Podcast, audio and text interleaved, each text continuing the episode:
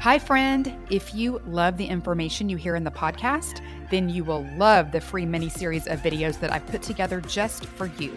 It's all about the biblical blueprint for health and teaches you exact principles I've taught to thousands of Christian women that result in weight loss, better sleep, increased energy, clearer skin, and sharper brains.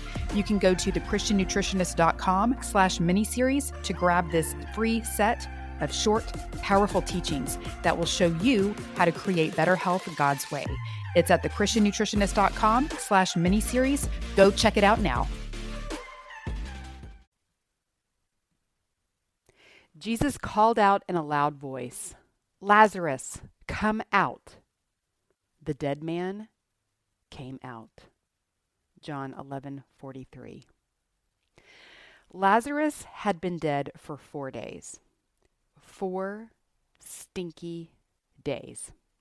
His sisters, Martha and Mary, were beside themselves, grief stricken, and they told Jesus, If only you'd been here, you could have saved him. It seemed too late, utterly hopeless.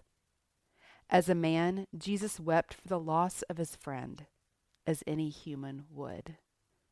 As God Almighty, he raised Lazarus from the dead as no human could.